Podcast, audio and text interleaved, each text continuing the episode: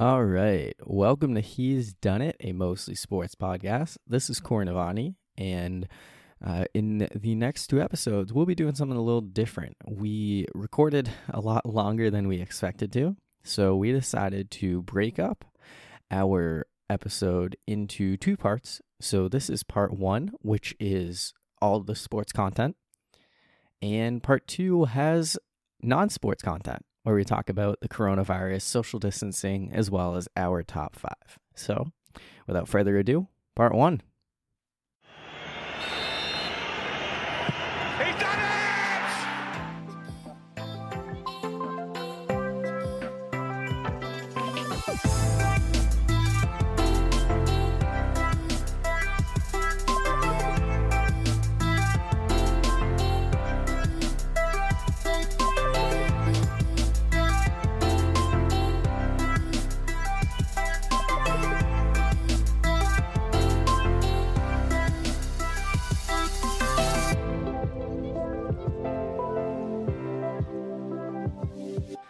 All right. Welcome, everyone, to He's Done It, a mostly sports podcast. I'm Corey Novotny, and I'm joined today, as always, by Benjamin Carlson and Brian Wells. Uh, today, we will be continuing our NFL free agency discussion from last episode as the new league year officially kicked off on March 18th. Since then, there have been tons of signings throughout the NFL world. We'll talk about some of the biggest moves, or at least some of the most notable ones, and we'll also talk about our teams. Uh, what they've done, give grades on the first uh, couple weeks of free agency. From there, we will talk about some other coronavirus related news. NFL draft is going on as scheduled. However, the Olympics have postponed the 2020 Tokyo Games to sometime next year in 2021, while Major League Baseball uh, has outlined a new labor agreement as they uh, weigh the different possibilities of whether or not a season will be played in the 2020 calendar year. We'll also talk about some of the social distancing activities, things we've done during our uh, various forms of isolation, and uh, you know what we've we've been doing to keep busy. Maybe give you guys some ideas of things that you can do in uh, in the future. And finally, with all of the nurses and doctors, first responders, medical workers all throughout the country coming together, doing what they can to slow down this coronavirus, and National Doctors Day conveniently coming up on March 30th. We will count down our favorite TV and movie doctors in today's top five. So let's get started with NFL free agency. And last time we thought it was going to happen, it wasn't official. As of now, it is TBXTB. It is FBO. Tom Brady is a Tampa Bay Buccaneer. He's made his Instagram post, he's had his initial press conferences. And Brian, I have to ask you are you officially a Tampa Bay Buccaneers fan now? Uh, close to it, yeah. Uh, well, I know uh, the last 20 years of my life, football wise, have been pretty awesome. And before that, uh, a lot of Patriots fans were suffering and talking about the glory days of what it was like to have consistent 4 and 12 seasons and not even coming close to a Super Bowl, even though they had a couple appearances versus the Bears and Packers, but but lost. But now I'm about to face reality and know what that was like because they Tom Brady's no longer with the Patriots, and now they have Jarrett Stidham, and now Brian Hoyer again, and who knows if he's going to be their QB one. Either way, it looks like I'm preparing for a six and 10, 7 and 9, 8 and eight season. So I know that a lot of uh, Patriots fans are huge Tom Brady fans for good reason. So it seems like a lot of you are very much all in on the Bucks at this point. And Brian, you did bring up some good points about the Patriots kind of struggles. Uh, and Ben, you have been all on Tom Brady to the Bucks, thinking this is a great scenario. So how how are you going into uh, this new situation now that Brady is officially a Buccaneer? Oh, I love it. I'm so happy for not only Tom Brady, but also for the Buccaneers organization. I know a few Buccaneers fans who have been very faithful to the franchise, and I've watched them suffer for years, especially at the quarterback position. Uh, they have, in their entire history of their franchise, they've had almost no luck at all at the quarterback position. Jameis Winston was supposed to be the savior, and we all know how that went. So I think it is so refreshing to see him go to a franchise that really, I know they have a Super Bowl, but they really haven't had that kind of success. Uh, a lot of people who are just don't even know much about the NFL probably don't even know that the Buccaneers are a football team. They're not like necessarily one of those iconic teams that everyone thinks of when they think of the NFL. And I think Tom Brady eh, has an opportunity to change that. And they haven't made the playoffs since 2007, which is I think the second longest. Yeah, only uh, behind the Browns in the league. Yeah, outside of Yeah, I mean the the Bucks are arguably the most irrelevant team in NFL history. I, mean, I agree. Yeah, I mean, at okay, but they have a Super Bowl though. It's they tough do. to make that They argument, do. but You're right. That, that but is- I agree. As from like a cultural perspective, or like because they're not bad enough to be like the worst, which brings its own notoriety. They're just bad enough to just be completely forgotten. I mean, and they they have a case to being the worst. Obviously, winning a Super Bowl probably takes that out because there are plenty of teams who haven't done that. And the Browns, you can talk about them since they came back to Cleveland. Back in the day, I mean, they won NFL championships. They they went to AFC championship games. They came close to going to Super Bowls. Uh, and I think the Detroit Lions, to me, uh, just how horrible their history has been, like they should take that honor, either them or the Cardinals. But the Bucks, when you're looking at a team, I think their first season was 1976. They went 0 14. They were the only winless team before the Lions and the Browns in recent years. So the Bucks, uh, and if you're talking about just expansion teams, teams since that AFL NFL merger, they certainly are kind of up there when it comes to that odds. And it, it's kind of crazy to think that the Tampa Bay Buccaneers are probably going to get the maximum number of primetime games because of Tom Brady.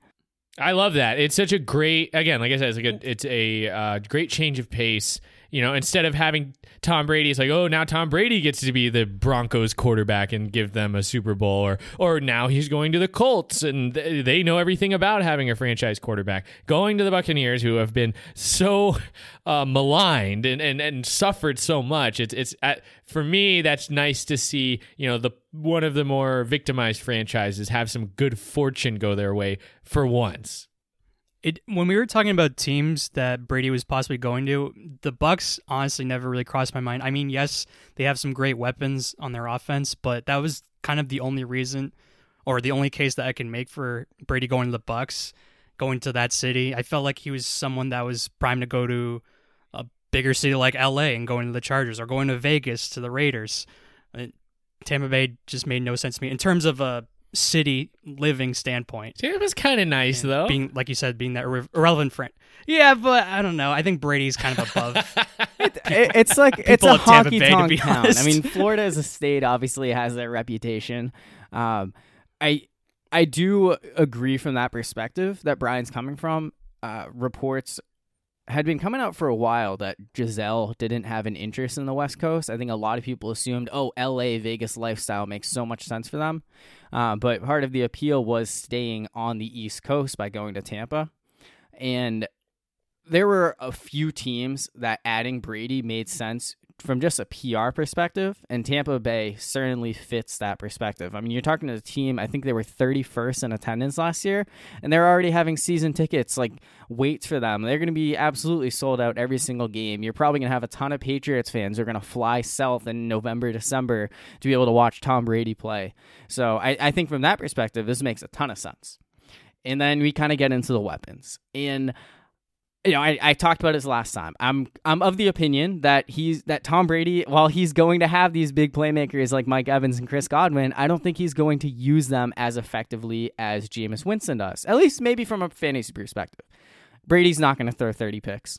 But Bruce Arians, if he wants to run that same kind of offense with Brady, I just don't think that he still has the ability to throw the ball downfield, have that same kind of passing attack that he had so much success with five, ten years ago. And I, I just think from that perspective, I don't know if this is the greatest fit. Now, if Belichick decides to give him Julian Edelman, or if he gets a player of that caliber, and maybe that would change things. But I'm kind of reserved when it comes to Tampa having success this year. no, I could side with that. He definitely needs that safety blanket in the middle where he. Well, if it's not Edelman, but I mean, Justin Watson was Benjamin half Watson? decent last year. I don't Or is know that if a he could different guy be in the that- Bucks? No, no, no. Just Justin I- I- Watson on the Bucks. but yeah, no, he definitely needs that slot receiver that he can count on if because yeah, he's probably not as effective with the deep ball as other quarterbacks. I now. I think you guys are disrespecting Chris Godwin and Mike Evans a little more than uh, is warranted because you can't double them both. These guys aren't just running a straight line deep route guys; they can cook you on route running as well. So I, I think that Tom Brady is going to have a much easier time throwing to these guys. Not to mention that he loves tight ends, and the Buccaneers have the potential to run a two tight end offense. I don't know if that's in Bruce Arians' playbook, but it's they they The have tight yeah, ends. th- their tight ends So- last season. Their tight ends last season did not do, perform to expectations, but now that Brady's there, OJ Howard and Cameron Brate probably could. Big They- time. OJ last Howard is just waiting to break out, and um, Tom Brady is definitely going to get him the ball. they they are gonna need to rely on those guys. Um, the the Bucks defense they've they've done a lot uh, last year to make improvements. They're doing what they can to keep some of those guys, which we'll get into. Uh, but the offensive line I think is still a bit of a question mark to me in Tampa. Um, I do feel like they're gonna need to invest resources in there. Probably that 14th overall pick um, on an offensive tackle just to give Brady some more protection because that was certainly an issue with the Patriots in 2019. Another thing that will help the Bucks offense is also having pass catching running backs. I don't know if I don't think They already Jones cut and Peyton Peyton Barber. Barber are perfect. Yeah, I don't Oh, didn't really. sign even- with somebody and- already? And they cut they Peyton they cut Peyton Barber. They still have Ronald Jones, but Peyton Barber's gone. They yeah, no, but didn't other day. Peyton Barber sign recently? I thought he did. Oh, I don't know. Uh, He might have gone elsewhere. Um, but he's not. He's not in Tampa anymore. Well, either either way, like they they for Brady to have more a little bit even more success in the Bucks offense, it'd be nice to have a pass catching running back. Oh, I like agree. James And White. I and if that happens, if he is able to bring in a James White or Julian Edelman type player, then that'll change things. But as the way it stands, I'm not sold on the Bucks being that much better with Tom Brady than they were with Jameis Winston. I think they're a wild card team, given that they're in a division. with NFC the South is gonna be really good this year. they're- I can't Um, wait to watch Brees Brady twice in the regular season. That's going to be amazing. Yeah, and I'm I'm already ready to jump on the take that the Bucks are going to struggle this year. That they're going to be like nine and seven, You maybe. and- I can you another- I can absolutely see a scenario where it plays out like the Patriots this year. You know, maybe they won't play like a a JV type schedule to start the season, but they could start out like five and two. Everyone's all high on Tampa, and then they kind of collapse down the stretch, win eight nine games, and maybe they get the seventh playoff spot, but very likely in the NFC they'd miss out still and I'm I'm gonna ride with that. I'm gonna declare that now that Tampa's gonna miss the playoffs, and that will be my narrative. And if they start five and two, then I'm gonna say no. I told you back in March they're gonna collapse down the stretch, and uh, we'll we'll see how long that goes. Because you know, one thing that kind of blows my mind is the thought that there might be some people out there who have hated the Patriots and their dynasty for a long time, and all of a sudden now that Brady's in Tampa, they're gonna be a Bucks fan. Because to me, how how can you separate Tom Brady from the past 20 years of the Patriots? And I get that Patriots fans, a lot of them are very annoying on social media in the way that they um, just go at other fans because of all of their championships that they've single handedly contributed to. hate us because they ain't us. Yeah, exactly. Stuff like that. But still, like, I don't want to see either of them have success. I'm not going to all of a sudden be like this huge Tom Brady, Tampa Bay Buccaneers fan just because he's not on the Patriots anymore. So I'm, I'm absolutely out on them. I think the Saints are going to win the division, and I hope that the Falcons and the Panthers, uh, with some of the moves they've made, are much better than they have been the past couple years, and that, you know, Tampa isn't that much better, and Tom Brady doesn't win a seven Super Bowl there. I'm I'm definitely in the middle when it comes to the Bucks, where I think they'll have success and I think they'll make the playoffs, but I don't think they'll go that much further. Another thing to also mention about Brady, he's now not in. He's not going to play in the cold weather anymore. Uh, he's going to play eight games in nice warm weather, and I know he's had some struggles in Miami. Yeah, I mean, you but- say I, exactly like every December home but he's game, also is and he gonna also lose? has he also has multiple dome games as well, and he's one of the best, if not the best, dome quarterback as well, playing in at Atlanta and then at New Orleans as well. Well, that's going to be a tough game, but I think I think it'll be fine. I think I'm a little bit more optimistic than you on their season. Yeah, I, I think that they're I think they're going to be successful, and I still consider it to be successful if they don't win the division, but if they make the playoffs. Uh, it's tough to beat Drew Brees, man, um, and not being as good as the loaded Saints does not mean you're not a good football team. Um, but just real quick, Peyton Barber did sign with the Skins on a two-year, three million dollar deal, and uh, Pat McAfee on his sports show was talking about how you can make some easy money betting on the Buccaneers to win more games than the Patriots next season. And I wanted to hear you guys' takes on this because he convinced me. I think it's a safe bet that the Buccaneers will win more games than the Patriots. Uh, that being said, the Patriots still have Bill Belichick.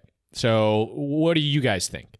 I think in the short term, the Bucks have a better chance of winning more games, but I don't think either of them are going to win a Super Bowl again. But if I put my money on which team is going to win a Super Bowl within the next you know few years, I would actually pick the Patriots. So short term, the Bucks I think have a better shot, given that Brady probably only has a couple more years left. But I think Bill really wants to catch Shula uh, and wants to prove he can win Super Bowl without Brady. So I think long term, Patriots look better. But for this upcoming season, give me the Bucks and wins. Yeah, I agree with that. Um, I really don't trust Jarrett Stidham or Brian Hoyer. My hope is that they win enough games to avoid the Patriots getting a guy like Trevor Lawrence, Justin Fields, and one of these like can't miss quarterback prospects. Uh, but I, I don't expect them to be that great this year. I don't think they're going to win the AFC East, and I would say that the Bucks have a, a better shot of having great success this year. So I would take the Bucks in 2020, but like Brian, I like the Patriots more long term um, now that they've moved on from Brady and Belichick has the opportunity to evaluate his roster without Brady and put himself in position to find that replacement. You've said that you've said just now that your take is the the Bucks aren't going to the playoffs. Yeah. Oh, I mean the Bucks will go eight and eight, and the Patriots will go five and eleven. But like, yeah, that that that was kind of my take. Where I think they're going to be like eight and eight at best, and that probably doesn't help them making the playoffs. Even though they're in a crappy division and the AFC isn't very good outside of Kansas City, I still don't think they'll make the playoffs next season. I mean, Ben, what are your what's your take? Well, I, I think they'll make the playoffs. The Bucks and the Patriots. Oh, not the Patriots, but I think okay. the, the Buccaneers will. I could still see the Patriots making the playoffs. I could see Belichick putting things together.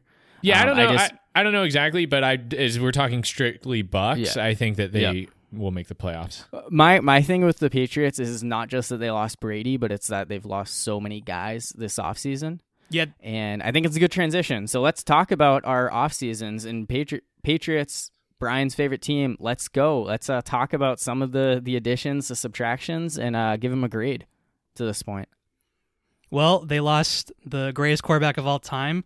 They lost Jamie Collins. They lost Kyle Van Noy, and they they brought back Devin McCourty, which I, I'm a I'm a huge fan of Devin McCourty. I'm not saying he's this all pro Ed Reed, Troy Polamalu safety, but I've always liked how he's handled himself on and off the field. So that's probably the one thing that I was a huge fan of because outside of that, everything else has been pretty bad. Uh, they got oh, they also got Matthew Slater back as well. Great core special teamer, but how much does special teams really how much does it help you really win football games? Not that much. All three phases, man. Yeah, I disagree. I think special teams helped the Patriots win a lot of games this year. They don't win Buffalo. In the they don't win yeah, Dallas. They had some. They, they had some nice. Punts. They had some nice couple block punts, but uh, they, it was in it a helped them, it helped them win that Buffalo game. That Buffalo game. The Buffalo game. It was their only touchdown.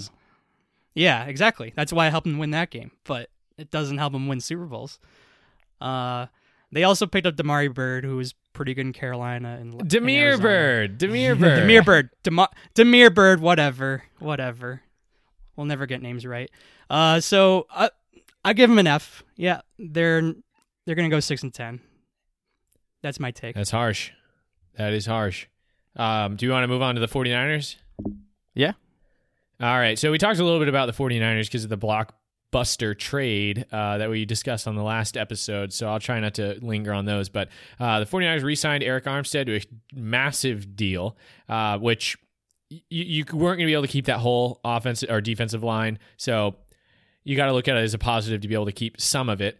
Ronald Blair was re signed. He's a pretty decent depth uh, player if you can keep him healthy. He tore his ACL this season. Uh, his nickname is Ronnie Bravo, which is what I, my favorite uh, attribute that he has. It's a good. Um, that is a good nickname. Daniel Brunskill, who saw limited action this season when uh, D- Joe Staley went down, he is uh, he was re-signed, a great backup offensive tackle. The 49ers offense didn't slow down very much when we lost both tackles. Um, Jimmy Ward. Now, this is an interesting one. I don't know how many headlines this made, but the 49ers signed him to a three year, $28.5 million deal. And he actually took a hometown deal as they say, uh, with the 49ers because the Raiders offered him half a million more per year uh, if like to sign with them. But he said that he wanted the 40 he wanted to stay with the 49ers, took a slightly smaller deal, which is awesome. That's you don't see that a lot. Uh, but it does make a lot of sense in Jimmy's case because Jimmy Ward spent basically his first four seasons just injured. Like every year, he'd come out there and just get injured immediately and be out. He'd come back and then get injured again. Like it's glass bones kind of thing. And I mean, when he was taken by Jim Harbaugh in the first round, a lot of people were surprised, anyways, because he was he was definitely not one of the names that was floating around as one of these first round picks. And he came, he finally came to fruition last season uh, as a huge playmaker on this 49ers defense. Uh, the 49ers are able to retain 10 out of the 11 starters on that defense. Obviously, DeForest Buckner being the one departure. Jimmy Ward, a very uh, important re-signing so that we don't have to look for replacement safety. Keeps that safety tandem of Jaquiski Tartt and Jimmy Ward together. Uh, another re-signing, Ben Garland, the backup center. Uh, he replaced Weston Richburg when Weston Richburg went down uh, towards the end of last season, and Ben Garland was the center all the way into the Super Bowl. And we basically didn't see any real drop off in center play. And it's nice to have a backup that you can kind of forget is a backup. He was able to step right into the starting lineup more or less uh, give the same production that uh, Weston Richburg was able to bring. Uh, now we'll move on to restricted free agents for the 49ers, Kendrick Bourne and Matt Breida. Isn't it isn't it interesting the uh, the 49ers running backs, they signed uh, Matt Breida to a restricted they tendered his restricted contract. Um, I don't know the terminology, but basically it means that another team uh, can offer him a contract and the 49ers can match it. Um, did they give him a second round tender? Yes, same yeah. thing with Kendrick Bourne. Okay. Um, so that means Was if someone Bourne else also him, undrafted. Yes. Okay. Yes, and Kendrick Bourne, I really hope that we get to keep him because he has been like if you ever have played Madden and you get to create a character and you get to choose your like level of skill, where if you choose to be um, like a first rounder, your overall starts very high, but your growth trait is like not that high. So you, you're good, but you don't grow that much. Kendrick Bourne is if you do the undrafted route, where you start off terrible, but you grow very quickly, and he he has developed a lot within this 49ers organization and being on the team for a long time, going from bad to good, I think that the sky's the limit for this guy and he can continue to be good. So I hope that we're able to retain him um, because, as we'll get into, the 49ers still need to improve in the wide receiver department. Also, Matt Breida, an absolute cheetah with the ball. Um, would love to keep him around, but you can only, you know, there's only so many carries to go around in the 49ers backfield. And at this point, I feel like Kyle Shanahan can just give the ball to whoever he wants, uh, and it'll work. But um, notable departures: DeForest Buckner. We talked about this. It's a huge loss, a gaping hole on the 49ers D line, and it's going to be imperative that we find a way to fill that hole. So far, we haven't. So far, there is a huge flaw in this 49ers D line, and we're going to have the, the solution has not been revealed to us yet. Um, somebody who potentially could have filled that hole in more of a backup capacity, definitely not uh, the same skill level, was Sheldon Day.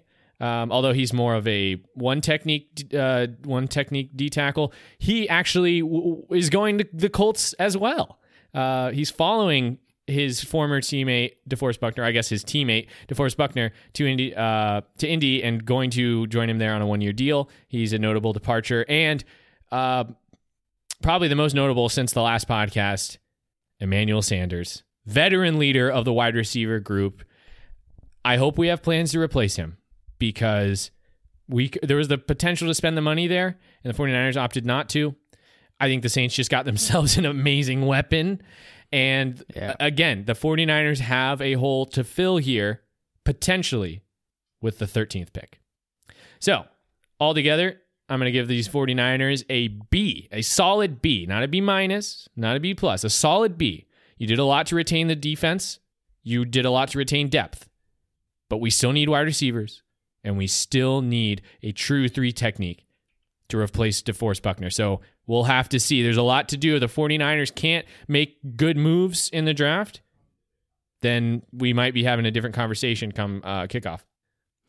I'm surprised, given the losses of Buckner and Sanders, that you still gave them a B. I think those are two pretty notable losses. I think those are big additions for the Colts and Saints, respectively. I'm uh, really excited to see what Drew Brees does when you add a player of Emmanuel Sanders' caliber to what he already has in Michael Thomas.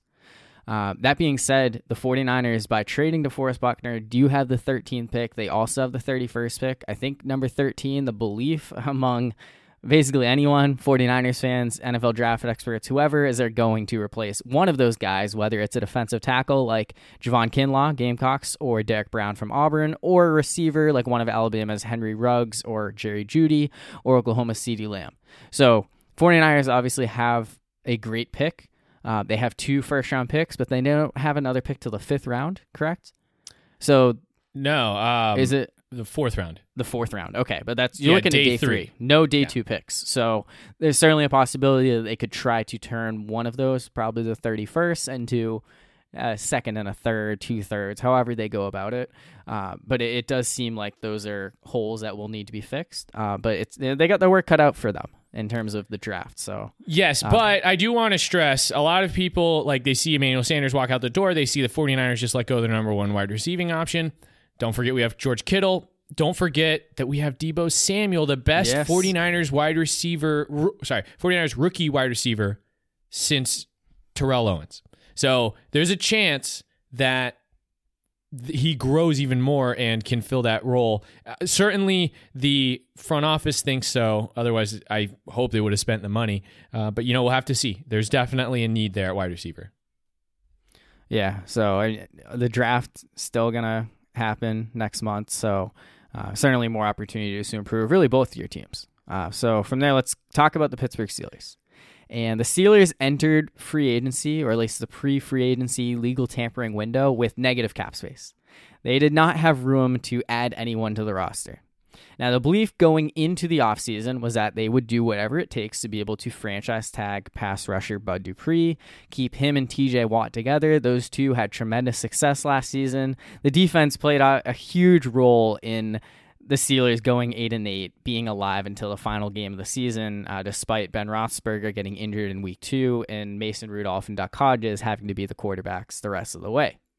So the Steelers cut some guys that were depth players. Uh, Mark Barron, Anthony Chickillo were two linebackers who are no longer with the team. Ramon Foster, starting left guard, was likely to be cut. He decided to retire as opposed to uh, trying to play with a different team. So the Steelers were able to create the cap space through those releases as well as some restructures. Ton of veterans were restructured. Now that being said, along with retaining Bud Dupree came the expected departure of Javon Hargrave, defensive tackle. The Eagles paid him a contract that makes him the highest paid nose tackle in the NFL, and that was certainly something the Steelers weren't willing to match uh, for a really solid third round pick. Now, in terms of replacing him, I do think that there there could be more that can be done. They're not going. The Steelers aren't going to be able to replace all of that value with a singular player. Um, kind of talking about some others, Tyler Matakevich, special teams captain and special teams ace. He signs with the Buffalo Bills, two years, $9 million, outside of the Steelers' price range. But while all of those guys were leaving, the Steelers were doing their thing with restructuring seemingly every veteran, and all of a sudden they had cap space. So what did they do? The first move was signing fullback and special team ace Derek Watt. Derek Watt's contract comes in at less than Tyler Matakevich, and Watt is able to come in and replace Roosevelt Nix, a fullback for the Steelers, who was great in 2017 and 2018, Pro Bowl type seasons. 2019, he spent most of it on IR. The running game certainly took a drop off at that point, not having Nix. So the idea now is you replace both of those guys with a much cheaper option and just one player. So right away, that's a fantastic move. Of course, Derek Watt, TJ Watt brothers leads to a lot of speculation with bringing JJ in. As much as Bill O'Brien loves just giving away guys for nothing, uh, I don't anticipate JJ joining that uh, tandem and making it a trio. That being said, the Steelers made other moves that are going to help out the team. The next one was signing uh, Stefen Wisniewski, 10 year NFL veteran, starting left guard for the Philadelphia Eagles in Super Bowl 52, and the starting left guard for the Kansas City Chiefs in Super Bowl 54. Took over as the team's left guard in week 16, didn't give up the job after that. He comes in and replaces BJ Finney, who was the Steelers' uh, main backup interior lineman. He played left guard, center, or right guard when guys were injured or needed to come out for various reasons. Uh, suspensions included with uh, Maurkice Pouncey this past season. So Finney's gone. Wisniewski comes in, has veteran experience. Despite being in his 10th year and Finney entering his fifth, is actually only two years older. So it's not like there's a just old guy replacing this young gun. Uh, and Wisniewski immediately takes over in that depth role. He could come in and be the starting left guard to replace Foster, or Matt Feiler, the starting right tackle, can move into left guard, allowing Zach Banner and Chuck Okorafor, two younger Steelers prospects, the opportunity to compete for that starting right tackle job while maintaining Wisniewski as a backup guard and center. The next day, the Steelers made uh, really the, the one move that can be considered a flashy signing, something that I didn't realistically see happening, and that was signing Eric Ebron. Two years, $12 million, three and a half million in 2020. He'll have a two and a half million dollar signing bonus in 2021. That would represent a dead cap charge, with the uh, remaining going up to eight and a half million if he remains on the team. Now, Eric Ebron was disappointing in 2019. I think uh, we can all agree with that. He had injuries. Uh, there were thoughts that he quit on the Colts by having surgery without really telling them and ending his season early. But in 2018, when Andrew Luck was the quarterback as opposed to Jacoby Brissett, he had 13 touchdowns, 66 catches. He had a phenomenal season. Uh, so if the Steelers are paying 2019 Eric Ebron for 2018 Eric Ebron, that is a tremendous move. Certainly some risk, but the, the reward is huge. And they're getting the most dynamic receiver Ben Roethlisberger's ever had when it comes to the tight end position. Uh, you, you, look at Vance McDonald. He's someone who maybe has that argument. Heath Miller, fantastic no way. blocker. Vance McDonald yeah. is, is a no. That's look at the the Steelers tight ends. Heath Miller, phenomenal he, tight end. Heath Miller is definitely better blocker. than Vance McDonald. All around, yes, but in terms of like receiving, Heath Miller was not necessarily known as this like fantasy football legend, like down the field. Neither stretcher. was Vance McDonald. Though. No, we used to call him. Right. You know was, what his nickname was with the 49ers? Yeah, Stone Hands. Stone Hands McDonald. He did. Yeah. He didn't have drop better issues. in Pitts, better in Pittsburgh than he was. Yes, he was much better. But his so the the issue with him is he can't stay healthy. Ebron, of course, had his health concerns, but if the Steelers have Ebron and McDonald, in theory, at least one of them is going to be healthy, and one of them can have the potential with a healthy Ben Roethlisberger to be a top 10 caliber tight end when it comes to at least the receiving game. Ebron. So, Ebron more likely. I agree. Ebron, it would be great if if he exceeds his his uh, contract. So, do you think that do you think the Steelers are good enough to make the playoffs? I haven't even gone through all the moves yet. So let's let's come on. Yeah, they've they've done a lot of stuff. I know they didn't have any cap space. They've made a few more moves. So uh, beyond that, they also made a super rare trade with their arch rival Baltimore Ravens, getting Chris Wormley, a defensive lineman, their third round pick in 2017. He comes in and provides depth. He helps replace a bit of what was lost in Javon Hargrave, whether he comes in as the starting defensive tackle along with Stephon Tuitt to Cameron Heyward, or just someone who comes in in that rotation. You also have veteran Tyson Alualu, 2019 six round pick Isaiah Buggs. So they'll have opportunities now. This a lot of depth that's coming in with Wisniewski and uh, by bringing in Wormley. So they also were able to, with second round tenders, retain slot corner Mike Hilton and Matt Feiler, the, the aforementioned starting right tackle, potentially moving to starting left guard, while also not tendering Jordan Dangerfield, but bringing him back as safety and special teams depth. They also added four XFL players, most notably Cavon Walker, who led the XFL in sacks with four and a half and five games for the New York Guardians. So that's another guy who's coming in who could potentially help out on that defensive line. So overall, I give the Steelers offseason, or in terms of what they've done so far with free agency, a B plus. Exceeded expectations. I'm not giving him an A because I think Hargrave is a big loss and they aren't able to replace him with a kind of one for one type move like they can with other guys that they lost. Uh, and the Ebron, of course, comes with some risk. I'm not going to assume that he's going to come in and be the kind of guy he was in 2018. I already was burned badly by the Donte Moncrief disaster last year, so I'm I'm uh, being a little pessimistic, certainly more optimistic about that one. Uh, overall, B plus. And to answer your question, Brian, yes. Not only do I think the Steelers can make the playoffs, but I've legitimately started to convince myself that they can beat out the Ravens and win the AFC North. Wow. So you think you think the Patriots or not the Patriots? You you think the Bucks won't make the playoffs with Tom Brady, but the Steelers will make the playoffs with Eric Ebron, Vance McDonald, and Juju other Smith-Schuster, James Washington, who broke out, Diontae Johnson, who led all rookies in receiving, James Conner, who was a 2018 Pro Bowler. You know, I, I think that so uh, another big thing and, with and- their free and. Big and Big Ben, who's probably completely out of shape after being out all of last season. he said he's in really the out. least amount of pain he's been in years when it comes to throwing the football, and he has so much time to get back into it. He's nothing better to do than work out right now.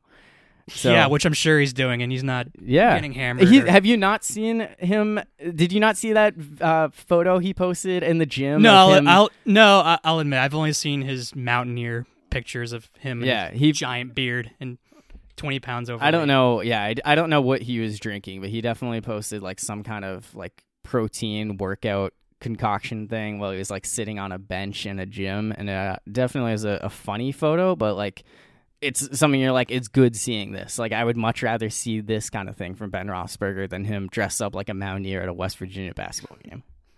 Um, yeah, But one one big thing about the Steelers free agency though, we talk about the draft and how the 49ers have these holes that they're going to need to fill.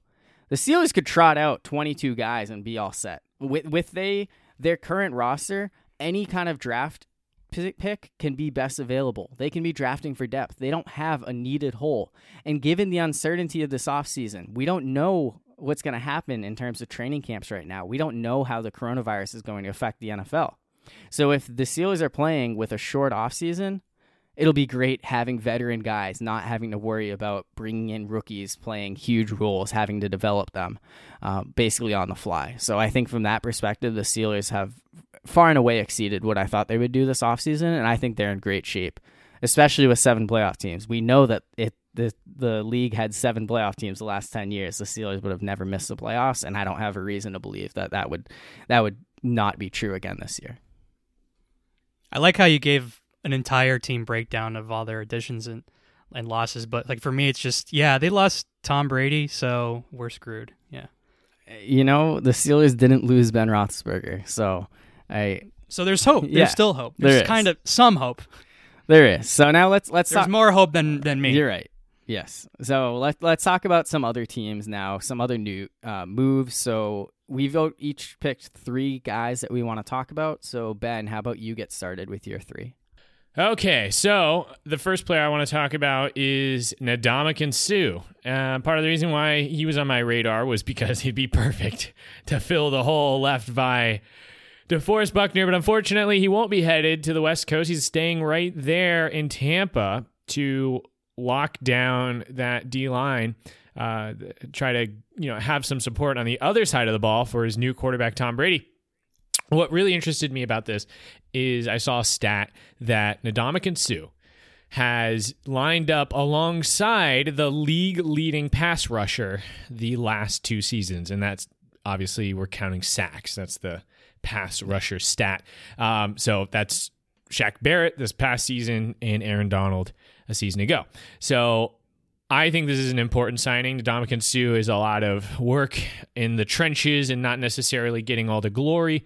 Um, I've always said Ndamukong Suh is a nasty guy. He'll get in there and he'll, you know, poke your eye and stomp on your ankle if it means getting the dub for his team or not getting the dub when he was on the Lions. Um, and I think that that's going to be and the Dolphins. Yeah, so it's going to be important for this Buccaneers team, and I think it's a tremendous signing by them. Yeah, I I, I think that the Bucks keeping Ndamukong Suh and Shaquille Barrett uh, to that on that defensive line is huge for them because their defense definitely stepped up last year. Um, I don't know that they're going to be quite as good as the Patriots defense that Tom Brady had last year, but they're going to need that defense. They're going to need Todd Bowles to to continue to make improvements there if they're going to have success this year. Yep. All right. Um, next, the next player I want to talk about is Devin Funchess to the Packers. Devin Funchess, if you are like, who's that? I haven't heard of that guy in like uh, a whole, almost a whole season. It's because he got injured uh, week one last season uh, playing with the Colts. And he has an opportunity to redeem himself going to the Packers. So did he not play at all after that? I don't think so. I I don't think I heard his name, so that makes so much sense. I don't know that I realized that he got injured. Yeah, I'm pretty sure he was out for the whole season after getting hurt for the. Okay. The, the only reason I'm doubting myself now is because you're doubting it and your memory is like no, near I mean I just thought he was a bust last year, but the fact that you're saying this, No, he me definitely got the, Col- the hurt. Colt Okay. the Colts receivers outside of Ty is really a huge downgrade after him. Yeah. Um, but he's exactly the type of wide receiver you want to have across um, from Davante Adams, which is just someone who can catch the football. Devin Funchess is a, a you know a, a good second option, and he's going to get a lot of single coverage and wide open opportunities. I think if we've learned anything from uh, you know seeing Aaron Rodgers' career is he can get the ball to his receivers, just make sure you can catch it, and I think Devin Funchess can do that. I think he has an opportunity to have a big year uh, with the Packers. Yeah, he was someone that was pretty good in Carolina with with Cam, uh, you know, two or three years ago, but didn't do anything last year because of what happened. But now you can have a huge rebound season with a great quarterback like Aaron Rodgers. And finally, we'll move on to uh, not necessarily a, uh, a signing, uh, definitely not a signing, but the opposite, a cut. Uh, Cam Newton. He was cut by the Carolina Panthers in the ultimate show of disrespect, and it's opened up a lot of opportunities for him to go basically anywhere. So um, I, I kind of wanted to hear what you guys had just to say on the on the prospect of Cam Newton's future. M- what I hope happens is um, I mean I've been watching I follow him on Instagram because you know we all love not being able to read captions and um, he's been looking pretty athletic. You know, I can't really tell how good he's going to be at football, but he's been doing, he's been putting in the work in the gym. He looks angry. He looks pissed off because the Carolina Panthers, the house that Cam built, they totally spit on him and said, get lost. Um, I would love to see this man join the the Patriots and go on a tear. I think it would be amazing if he joined forces with Bill Belichick and showed the Panthers what they're missing. From what I saw at the end of 2018 and the only two weeks he played in 2019, I said it last week. Like I don't think he has much left, but I don't think it's stupid to take a chance on him to see if he's still if that if that layoff if that that what he the weeks he missed the 14 weeks he missed uh, last season if that helps him rejuvenate to him becoming a great player again then i'm all for it uh I, i'm for the in a patriots aspect i would prefer him over brian hoyer or jarrett stidham. Uh, i think i think he's going to the chargers if i had to make a prediction. Uh replacing philip rivers and playing along before or behind tyrod taylor whichever if he's healthy or not. So Cam Newton, if he is healthy, if he can play 16 games, I think he would absolutely change the prospects for the Patriots when it comes to the quarterback position. He would be a huge upgrade over both Jarrett Stidham and Brian Hoyer.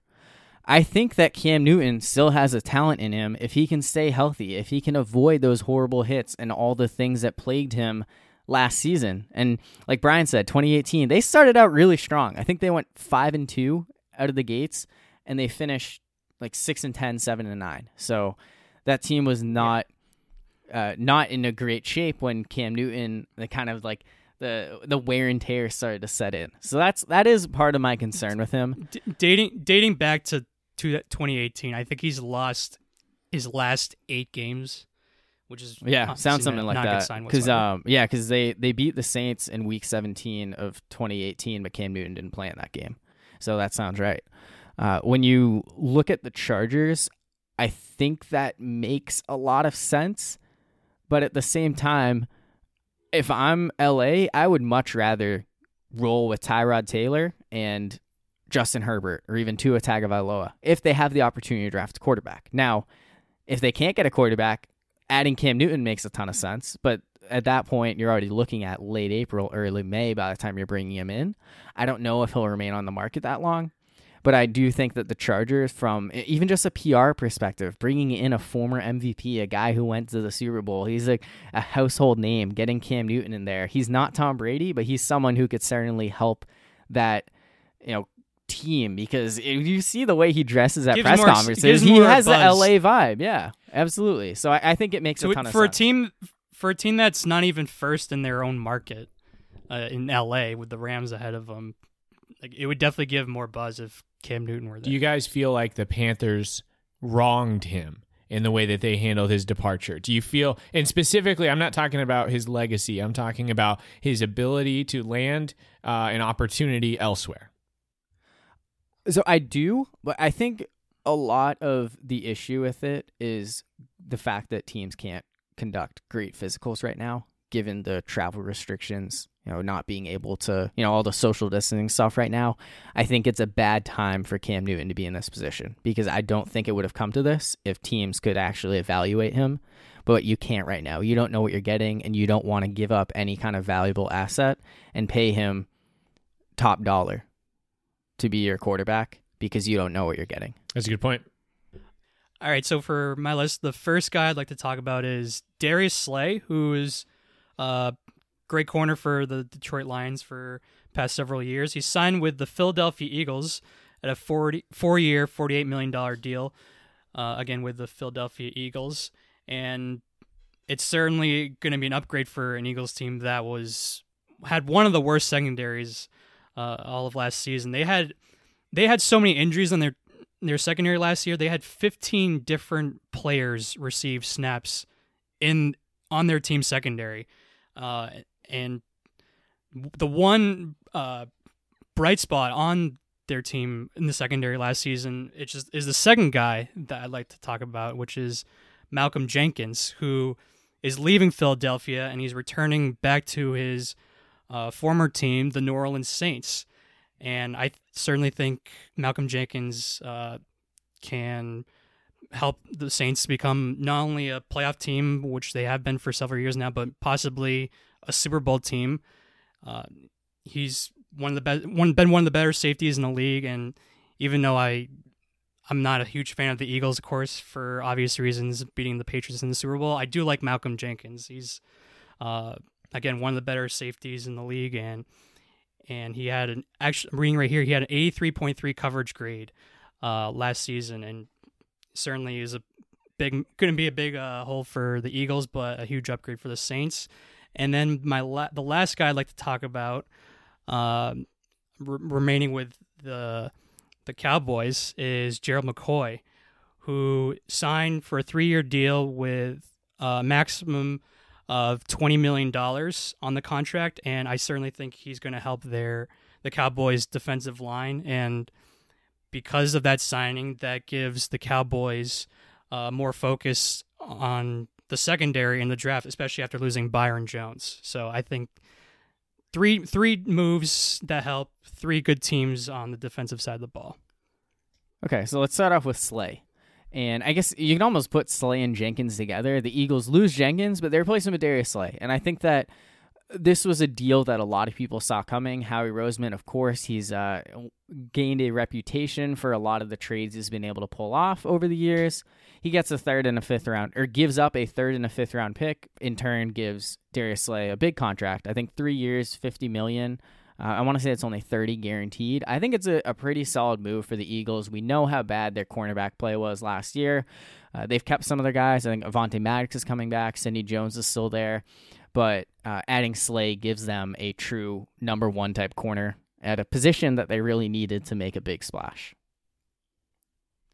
Absolutely. Um, in terms of Jenkins, I know he's older at this point. Uh, I don't. Yeah, he he's 32, so yeah, he's definitely in the back back nine of his career, like Emmanuel Sanders.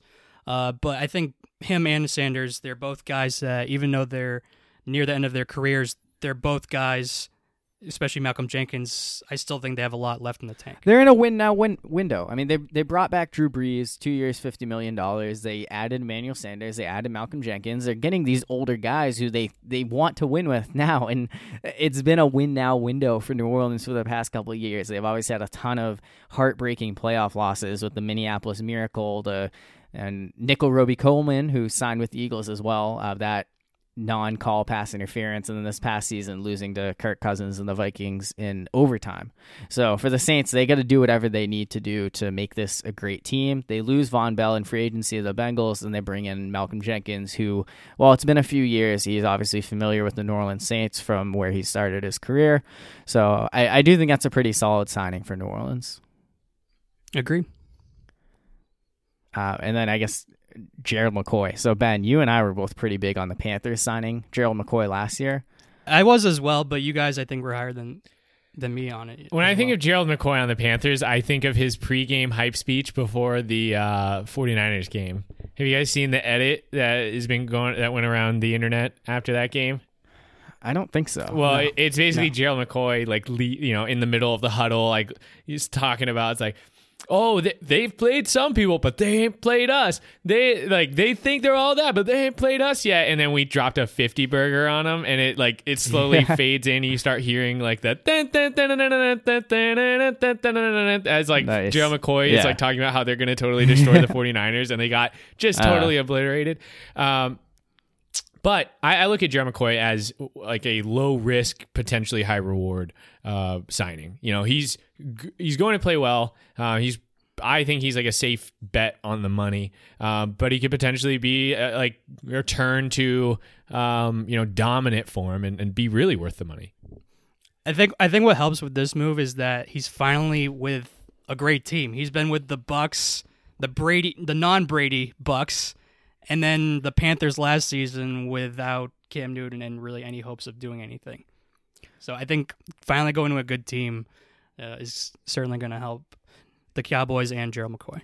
Yeah, I think he still has something left in him. I think it's a solid move for the Cowboys. They're getting him relatively cheap compared to what he had been making in previous years. So um, I, I like this signing for Dallas, especially after losing Maliek Collins. Uh, they they replaced him with a guy who's just as good, if not better, in Gerald McCoy.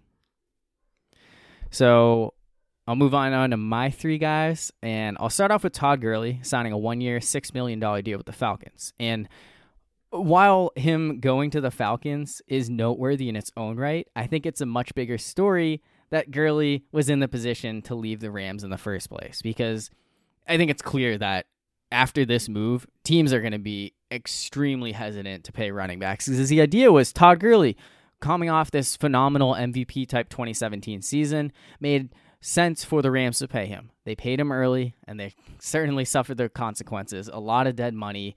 Uh, the Rams are in a really tough spot right now, and I think that this does not bode well for other running backs who are on that rookie contract and they're looking to get paid. So, in terms of him going to Atlanta, Falcons loading up on first round picks. Uh, they they have a first rounder at every offensive line position: Matt Ryan, Julio Jones, uh, Calvin Ridley. They added Laquan Treadwell, traded for Hayden Hurst. So that that offense is going to be loaded, right? All those first round picks in there. Um, and I, I think that's an interesting way for them to build their roster because there's certainly a lot of guys that are pretty um, disappointing in that group. But it, it'll be interesting to see what the Falcons' offense can look like this year, especially having Tom Brady in Tampa now. You have Drew Brees. The Panthers seemingly upgrading from Kyle Allen with Teddy Bridgewater. So I think the Falcons are going to need to rely on that offensive firepower. And it'll start with Gurley being healthy. Do you do you think Todd Gurley can come back to like top five running back kind of form, or do you think he's just going to keep declining and declining? Yeah, I, I don't think so. year. I, I don't. I think that he's someone who can no longer be considered a featured three down back. I think the Falcons are going to need to find some way to supplement the position beyond Todd Gurley, and my guess is that they're going to look to the draft to do that. So, I mean, they, they already got burned by the Devonta Freeman contract. I think they've kind of learned that paying running backs top dollar is not necessarily the, the best strategy. No, it is not. Speaking of paying running backs top go- dollar, the next guy, Melvin Gordon. So he reportedly turned down $10 million a year from the Los Angeles Chargers. I think it was somewhere in the neighborhood of 4 for 40 with 20 million guaranteed. Instead, he signs 2 for 16 with the Denver Broncos, only 13.5 million guaranteed. This is a classic example of a guy holding out, betting on himself getting paid, and more or less failing. You know, the salary cap could go up. Maybe he could end up making more money down the road, but he's certainly someone who uh, is kind of looking back pretty foolishly uh, for not taking that Chargers deal, assuming that he would have liked to continue to play in LA. Instead, the Chargers got lucky and they paid his his backup, who's more versatile, Austin Ekeler, less money than they would have had to pay Gordon. Yeah, you guys seen that stonks meme? This is not stonks. It's the opposite. No, not at all.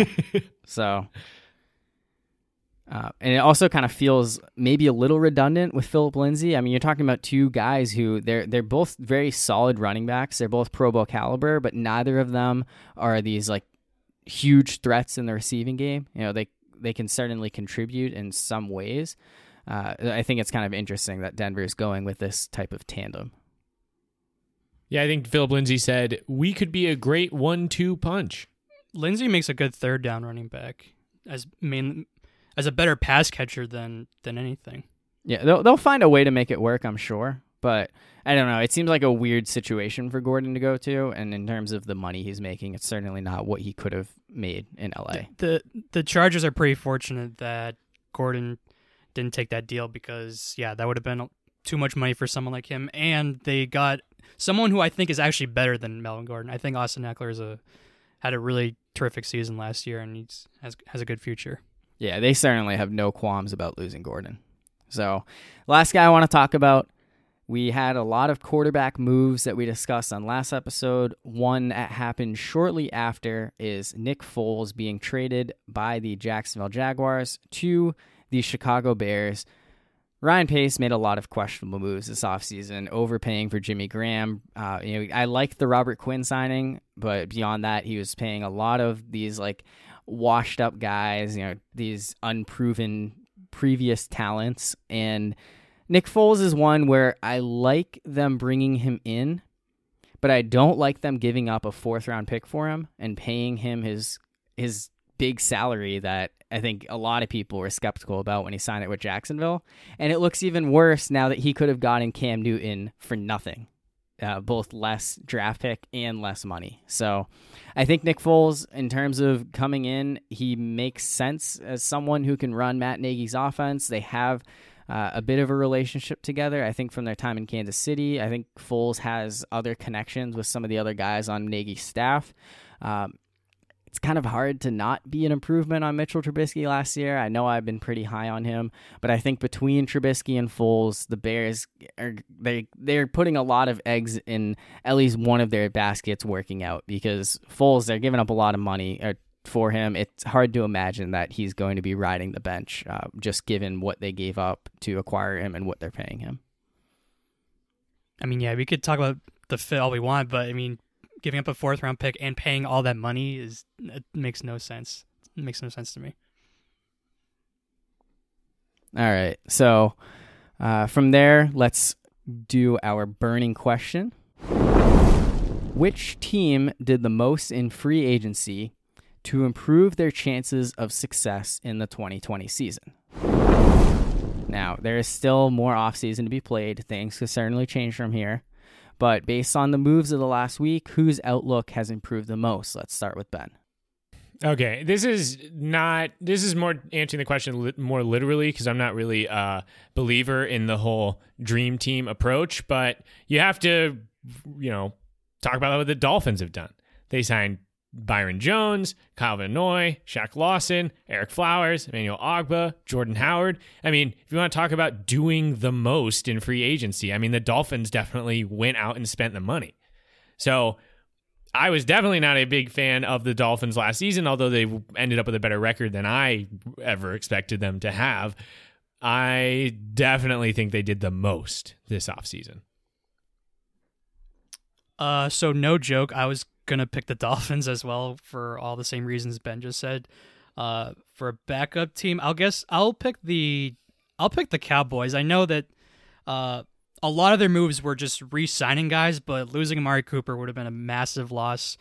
Uh, so getting him back was huge. And I already talked about Gerald McCoy.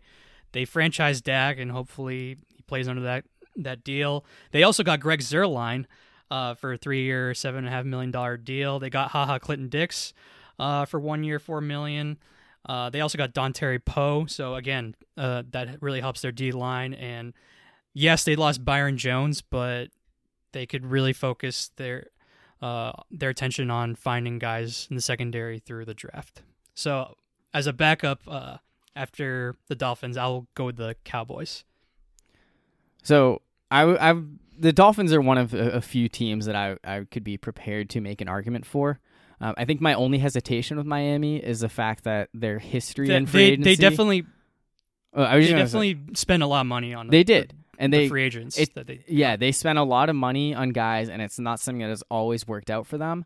That being said, uh, Ben made a good point. They did the most. They added a ton of guys, and you know we saw the Cleveland Browns kind of flame out last year. If the Dolphins can do what the Browns were unable to do. This is a team that absolutely can compete in the AFC East, which sounds crazy to say given where they were at the start of last season. Uh, that being said, the team that I believe did the most to change their outlook and improve for 2020 is a team that made what I consider the biggest splash, the most surprising splash, and of the entire offseason, and that's the Arizona Cardinals. Going out and getting DeAndre Hopkins for basically nothing not only do they shed a bad contract of David Johnson, but they only gave up a second round pick, 40th overall. They still have the eighth overall pick to be able to continue to add to this team.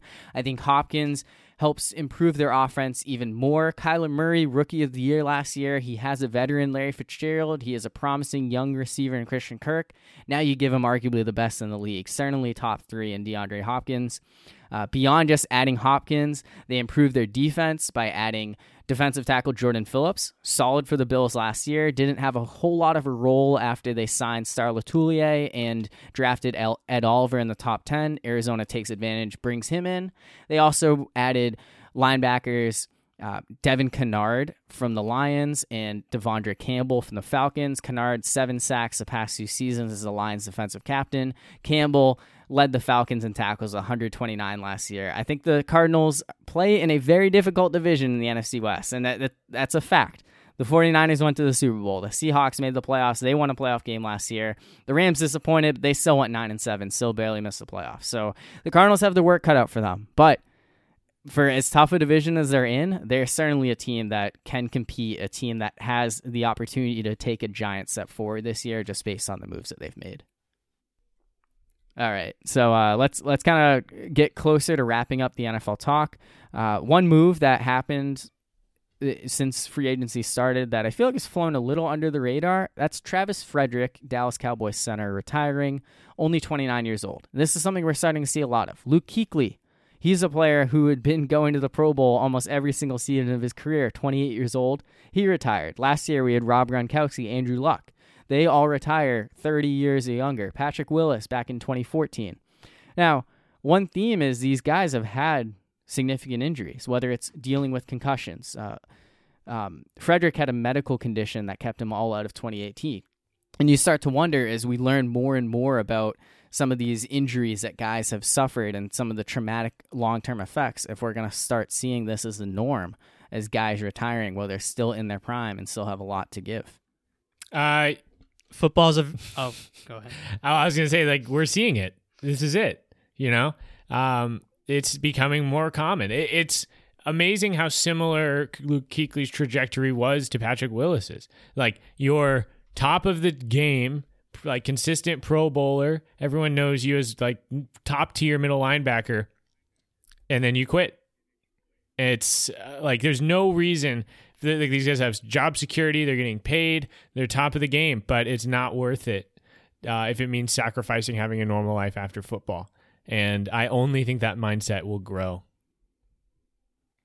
Yep, football is a very physical game, and I think uh, as time has gone on, players learn more and more about the sacrifices they make uh, playing in the NFL in terms of a physical aspect. And Ben said it perfectly, p- comparing uh, Luke Kuechly to Patrick Willis's uh, career trajectory, where both of them middle linebackers, top of their game, in their prime, and they just decided to hang it up. And neither of them won a Super Bowl, but they've got paid lots of money, and they felt that it was worth uh, leaving. And Andrew Luck as well last season, re- retiring before the season was just about to start. Yeah, I mean, you're, you're talking about Pro Bowl caliber players. You know, a lot of these guys are going to be in consideration for the Hall of Fame. Uh, you do partially wonder if having shortened careers could have a bit of a knock on them. Uh, but you're looking at guys that you assume are going to be in the league for longer. You know, there's no doubt in my mind that Luke with if healthy, can give you a 16 game all pro type of season. Rob Gronkowski, the same kind of way, but they just have all these things that build up throughout their careers that it's just not worth it anymore. So I, well, I, well, at least I mean for Gronk, you could tell by his last season that his play completely dropped off, and given all the back surgeries and and what else uh, he had in the past he he still had plenty of moments where he came up big for the Patriots, even if he was in a bit of a lesser role. I think that's something that you have seen with some of these other guys, but uh, when you have all these injuries, it just it it's going to shorten some of these careers. I mean, you could with Gronk, it was obvious though, just looking at him. It's like mm-hmm. Obi Wan said, he's more machine than man now. You know, he was so uh, like the permanent arm brace, and uh, yeah, it was just that is the type of understandable retirement where you're like, okay, he did it.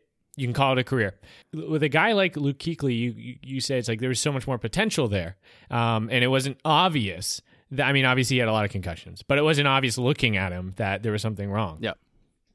It wasn't something people were predicting. People predicted with Gronk. No one was predicting Andrew Luck would retire. No, one, no was, was predicting Luke Kuechly retire. As far as I know, nobody no predicted Patrick, Patrick Willis, either, especially so. with how silly his injuries. No. I know it's a very serious injury, but turf toe being enough to end Patrick Willis was definitely yep. a surprise for me. Oh, another one, Calvin Johnson. Uh, I look at Calvin Johnson more retirement because he's like, I can't believe I have to play for the Lions. I'd rather just not play football. yeah. yeah, I think it was very yeah. similar to Barry Sanders in that perspective. But hey, that's another situation of a guy top of their game retiring early. So uh, it's unfortunate to think that we could be losing a lot of star NFL players too soon. Uh, but it's I think it is something that we're starting to grow a little more accustomed to because uh, Luke Kuechly definitely came out of nowhere, and it, it, wouldn't be surprising if there are more guys who we assume, oh, they have three, four, five years left. Just aside, Andrew Luck is definitely the one, the retirement that t- ticked me off the most because he was that next guy. He was replacing an all-time quarterback in Peyton Manning, and you know, you know, 100% sure that this guy was going to be if if he played for 10, 15 plus years, he was going to be a first ballot Hall of Famer, but the Colts didn't do nearly enough to help him, especially with their offensive line. And the more he, more times he got hit, the more I was thinking this guy's not going to last as long as we hope. And everything that play, played out is exactly what I thought would happen, except the fact that he retired a week before a season was about to start. Literally three days after Ben and I said that he was going to be a sleeper MVP in 2019 they were improving. Their offensive line finally did get better, and they were outside of the Chiefs and Patriots. They were one of the better teams coming into that year. Yeah, I, I don't think there were too many people who would have predicted in uh, at the end of the 2018 season that in 2020 Andrew Luck would be retired and 38 year old Philip Rivers would be the starting quarterback for the Colts. So let's uh let's talk some coronavirus sports news as more things start to uh, come out, whether it's postponements, cancellations, or something like the NFL draft proceeding as scheduled. So scheduled for April 23rd to 25th, and we say proceeding as scheduled. More of the dates are going to stay the same. It's not going to take place in Las Vegas anymore, which would make no sense to do without a crowd. Uh, so, what are your guys' thoughts on the NFL still holding the draft as planned? I think that it's fine, um, the draft itself, but it's the events leading up to the draft that are the problem because there's pro days being canceled and plenty of players who are going to get drafted without having measurables. And I think that pro days and, and the combine are definitely overvalued. You know, it's it, there's never a point in a football game where you run around in your underwear. If there was, there'd be so many guys whose careers would have turned out totally different.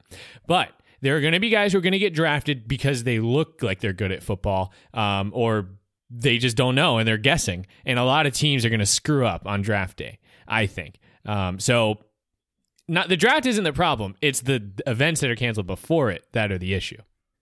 Yeah, I completely agree. The events before the draft, yeah, that's that's definitely one to think about. But the draft itself, no, keep the draft. Uh, when NFL free agency was starting to coming to start, people were talking about uh, maybe we should postpone the NFL uh, NFL free agency because of how bad it is right now with the coronavirus and I don't think it'd be appropriate to announce all these contracts. And to me, I'm thinking, no, we need some sort of sports news to keep our minds off of what's going on in the world right now. So I want, I don't want the draft to be postponed whatsoever.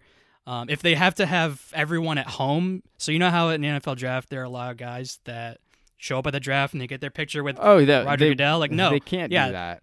Keep the draft. It's going to be on a Zoom meeting. Yeah, but still, But- just keep the draft so people at home, millions of fans all over the world, can have their minds set on something else besides uh, what's going on right now in today's world. Absolutely. We need an NFL free agency. We need the draft. And I understand the concerns from general managers, other personnel when it comes to not being able to have everyone in the room, not be able to attend all these last minute pro days and stuff. But you had the Senior Bowl, you had all the tape from like the past collegiate season, you had the combine. There should be enough for these guys to be able to know who is a great talent. You can Skype in, FaceTime, whatever, have those conversations you need to. Uh, teams are doing as much as possible, it seems like, to be able to evaluate these players. And I think everyone's in the same kind of boat. So I absolutely believe that you got to have the draft because the thing is, when else are you going to be able to do it? There's so much uncertainty right now. Same thing with NFL free agency. If we postpone it, when are we going to start it? So I, I like what the NFL is doing. You can have a draft without having fans, without having people together, uh, and you can still find ways to have it on TV and get people watching and make money while keeping social distance and being smart about it. So um, I absolutely agree that the NFL draft should continue. Yeah, and I think Robert, there's no way. I know Robert Goodell has made very questionable decisions in his tenure, but I think there's no way he misses out on an opportunity to have an NFL draft where there's no one there to boo him. So I think he definitely will proceed as planned on schedule.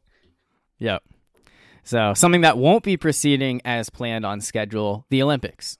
Uh, it it took a while to postpone them, but they're officially not happening in 2020.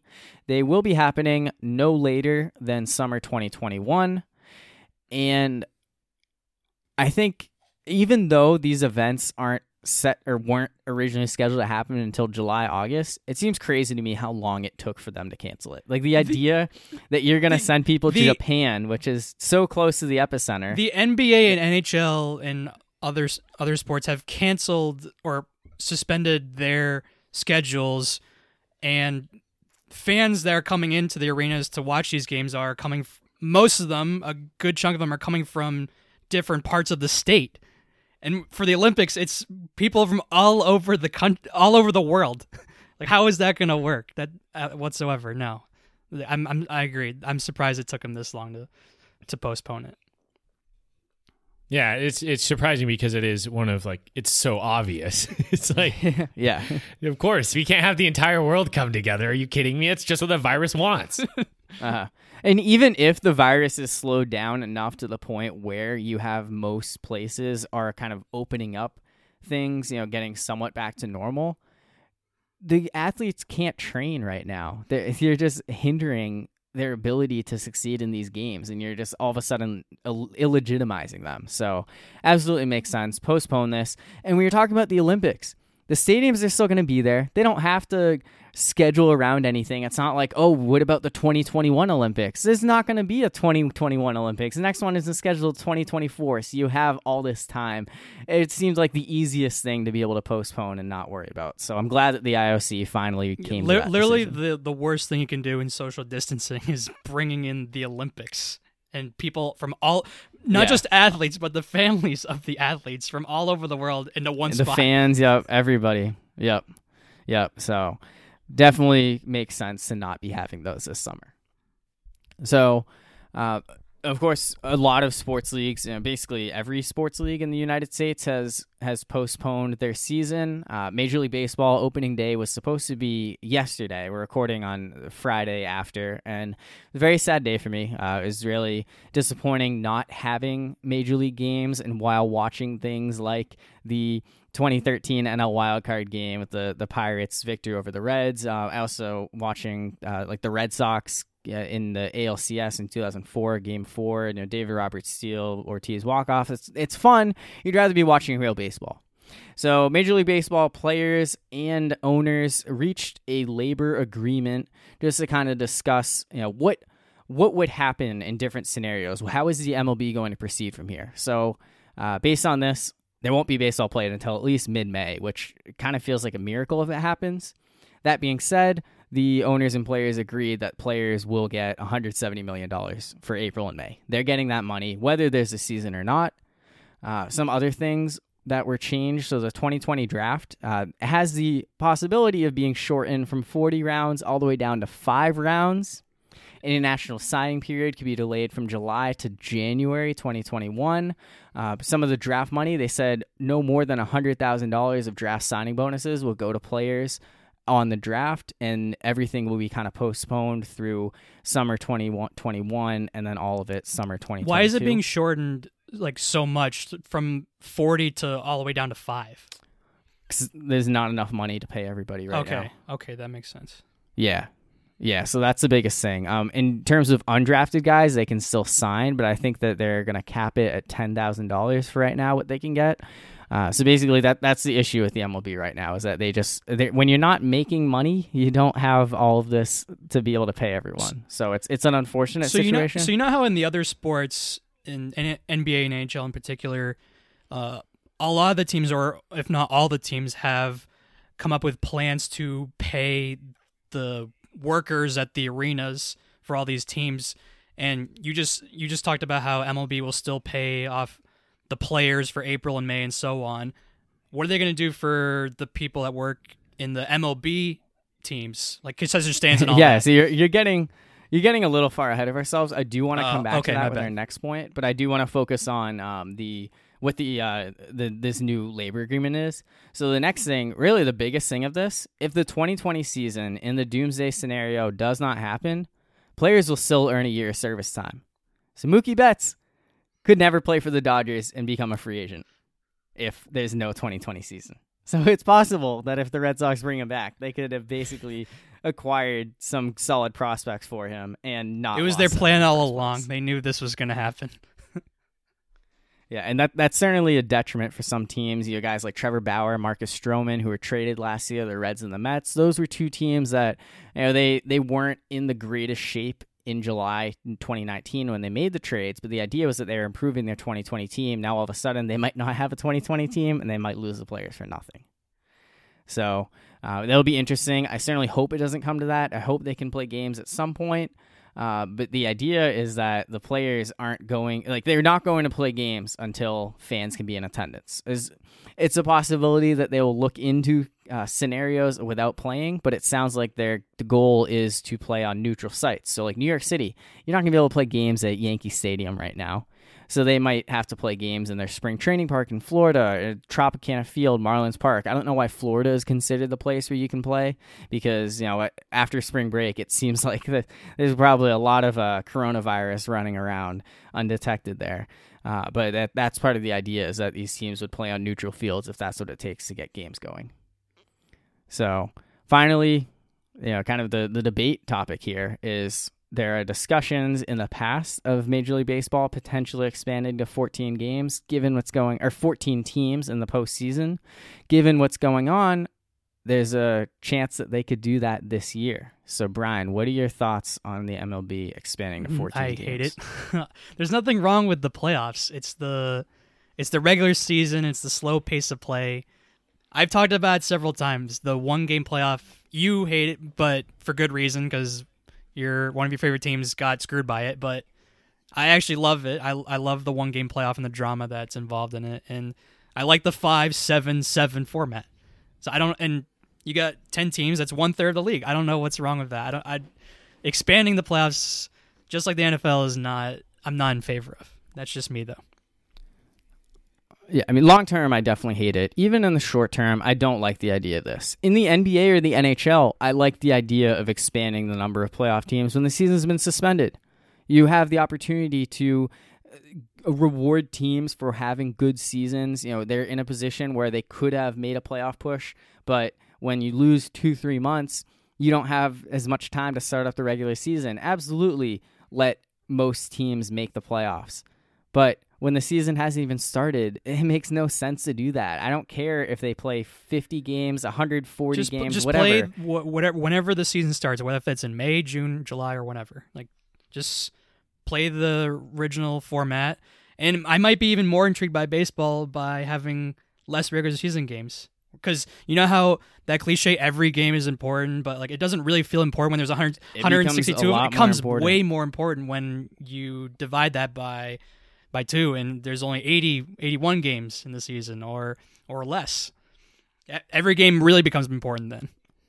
Keith Olbermann actually has a a uh, interesting proposal. So he basically was citing all the other events being postponed till September and saying, why do we believe Major League Baseball will be able to go before then? So his idea is a 32 game season where you only play intra division games. So basically, the Red Sox would play the Yankees eight times, the Blue Jays eight times, the Orioles eight times, and the Rays eight times, all Uh, in this like one month in September. I, I haven't heard that till now, And but I I love it. Yeah. I love that. It would be. I mean, if that's what it comes down to, that would be cool. And then I- from that there, would be just be a normal playoff format, and you'd basically have every series teams who didn't even play in the regular season have no idea what's going on. It'll be like a throwback to the old days of the World Series when the American League and National League didn't play in the regular season, and the winners just met in the World Series. So, uh, certainly would be kind of sad if we have to wait until September for baseball, but I would rather have baseball in September than no baseball at all. All right, so Ben, welcome back to the mic as we move on to our, our last uh, coronavirus sports topic. And uh, one point that Brian talked about, you know, you would ask about what Major League Baseball was doing to pay, you know, ballpark staffers, and all 30 teams pledged a million dollars to pay their staff uh, in the short term, at least. I don't know how much uh, one million dollars will do if the entire season is lost, but they're they're doing what they can. You have a lot of players are coming out and saying that they're going to pay the the staff, the management as as much money as possible given the circumstances. Now, Josh Harris, he is the owner of the New Jersey Devils, the owner of the Philadelphia Flyers, and he actually has an 18% share in Crystal Palace. wow. So that's yeah, Ben's Ben's EPL team. So he uh he's the um I think the he runs the Apollo Management Group, which is uh, an alternative investments firm. So I've I've seen Wikipedia shows his net worth is four and a half million. I've read articles that say it's three point seven or sorry four and a half billion. Um, Wikipedia. But uh, there's a lot of things on the internet saying it's only 3.7 billion. so that's a lot. And he said that he was going to slash employee salaries by 20%. So this news came out, and naturally, the internet was not a fan. Everyone attacking him, having all this money and not paying his uh, staff. And the internet basically bullied him into saying, okay, fine, I'm going to pay everyone their full salaries.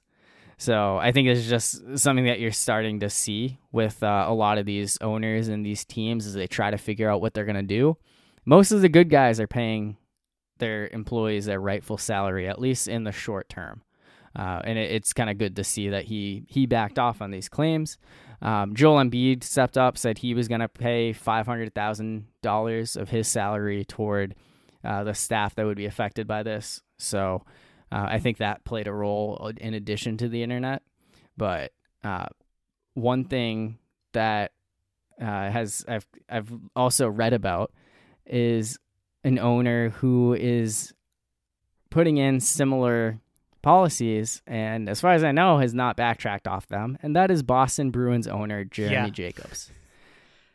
So he said that he was going to I think 68 employees were going to be temporarily laid off and another 82 were going to be uh, have reduced salaries. And naturally a lot of Bruins fans are not No. happy about that. And a lot of fans Absolutely not. I it just, it's common sense that okay, the own all these owners, whatever the sport is, They have millions, billions of dollars, and the employees, the staffers at the, these arenas, they live paycheck to paycheck, and now they, they they're out of a job. So I think by common sense, they should Jeremy Jacobs should do like what all these other owners are doing, and, and players, is to try to provide for those all those employees instead of laying them off or not paying them. It, it makes no sense to me. Yes, yeah, so I hate it just as much as anyone else. Or the government could step in and help. You know, that's an option as well. There's plenty of people who don't work in companies that have millionaires and billionaires involved, and um, nobody caught. No, there's no one's to blame necessarily for this uh, crisis, right? Um, like it's not like someone at the top of the company was like, "Oops," and caused a virus. Um, this didn't even come from our country. So I think it's nice that there are people who are generous enough to give a bunch of money. Um, but this is exactly when the government and the government did just take drastic action. Um, yeah, the two trillion dollar stimulus. But package. if you're not, yeah, but if I don't want to get too political, but if you're not a mm. corporation, you're going to need a little bit more assistance than that. So, um, unless a thousand two hundred will get you through the next few months, in which case you're good to go. Um, so. Yeah, I mean, I I don't necessarily want to play devil's advocate when it comes to these billionaire owners, but that, that is a fair point. Is like that it is great to see some of them do this, but there's only so much that they can kind of do in this position. So, uh, you know, however people can help out, but the government probably should be you know, held a little bit responsible beyond just some of these billionaires. But uh, the, when you have so many of them that are paying their staffers, it's easy to call out the ones that aren't doing it, like Josh Harris or Jeremy Jacobs. So, with that, let's wrap up part one and all the sports talk, and let's move on to part two of this episode.